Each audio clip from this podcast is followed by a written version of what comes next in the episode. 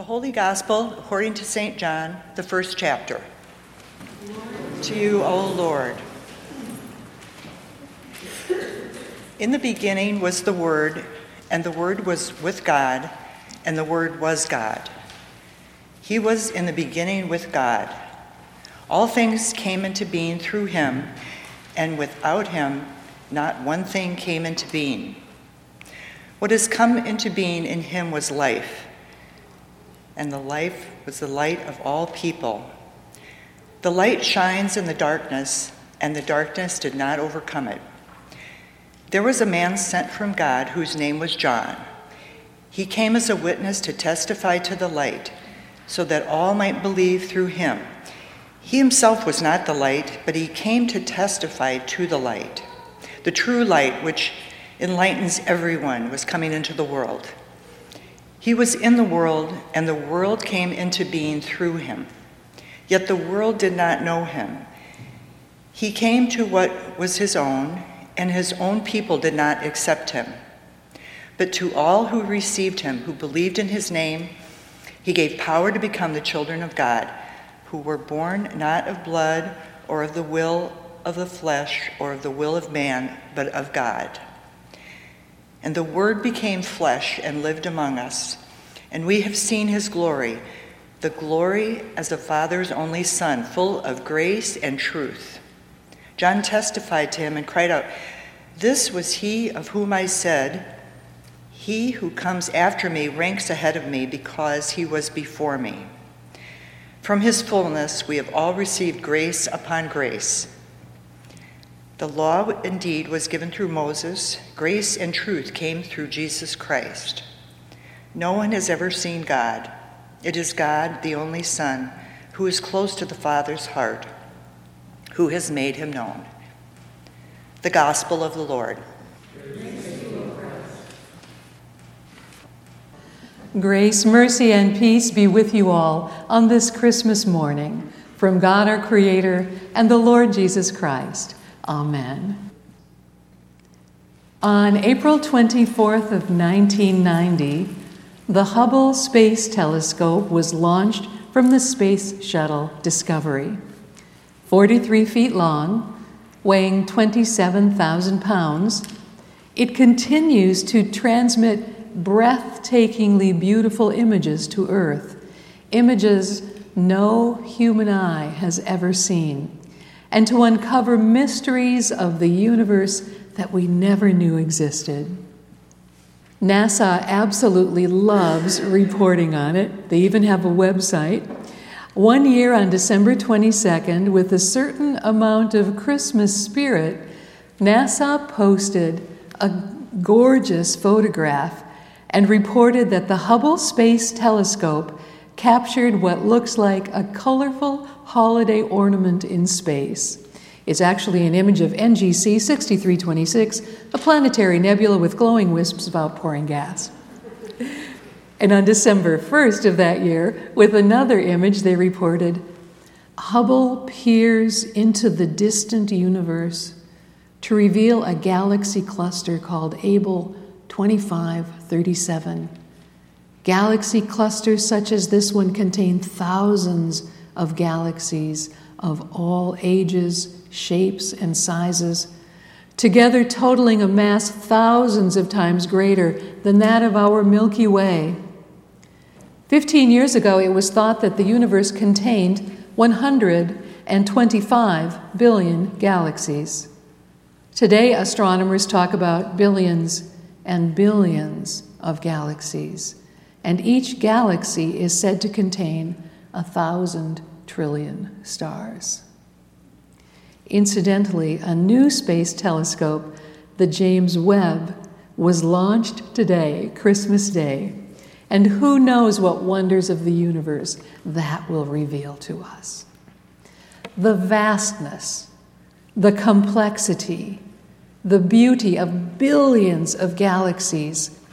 Try to hold on to that image as we listen to John's description of time before any of it existed. He wrote, In the beginning was the Word, and the Word was with God, and the Word was God. He was in the beginning with God. So before everything, God and the Word. Then John expresses the creation of all those billions of galaxies, including ours, including you and me. He writes, All things, all things came into being through the Word, and without Him, not one thing came into being. And then a few verses later, and this should cause us to drop to our knees in utter humility and amazement. And the Word became flesh and lived among us. In other words, the one who always existed, who created billions of galaxies, who created a universe so vast and complex we cannot wrap our minds around it, became this big a baby born in Bethlehem who needed to be fed and burped, who needed to have his diapers changed, just as vulnerable as any baby was ever vulnerable. If we think of God the Son as coming into existence on that first Christmas morning, then John would say, We are not thinking big enough, vast enough, eternal enough. What John wants us to know is this the God who created the universe is the one lying in a manger in Bethlehem. Because as we all know, there was no room for them in the inn. When we ponder John's telling of Christmas, which invites us to soar with the eternal, divine, creating Word made flesh, and we add it to Matthew's and Luke's accounts, which invite us into the human vulnerability of the Christ child.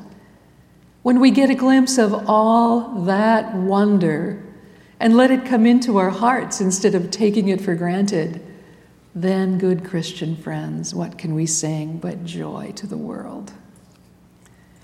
So, let's ponder and treasure in our hearts, along with Mary, all the amazements of this day. The angel announcing to her that she would bear a child and call him Jesus, and that Mary said, Yes, let it be with me according to your word. And let's remember the angels and the shepherds in their fields, and the manger and the magi and the prophecies fulfilled. All of that, surely. And more. Let's ponder and treasure in our hearts that greatest wonder that John proclaims that the babe in the manger is none other than God, through whom all things came into being. As someone has said, the one to whom the Magi were led by a star was the one who made that star. And as though all of that is not enough, there is still more for us this morning. John also said this To all who received him, who believed in his name, he gave power to become the children of God, who were born not of blood or of the will of the flesh or of the will of man, but of God. Because of Christmas, we are children of God who are born of God.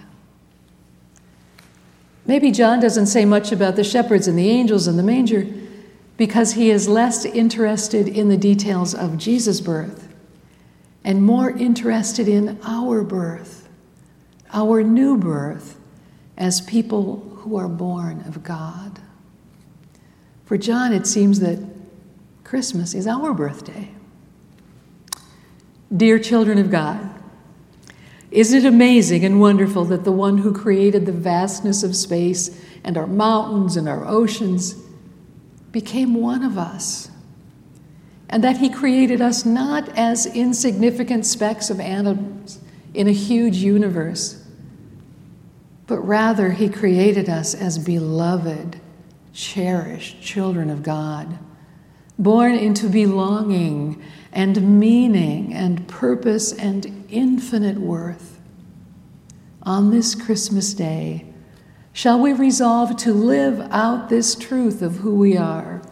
And shall we put good and beauty and compassion into God's world every day we are given? Let's listen one more time to this wonder. To all who received him, who believed in his name, he gave the power to become the children of God, who were born not of blood or of the will of the flesh or of the will of man, but of God. And the Word became flesh and lived among us. Merry Christmas and happy birthday, my friends. In the name of Jesus. Amen.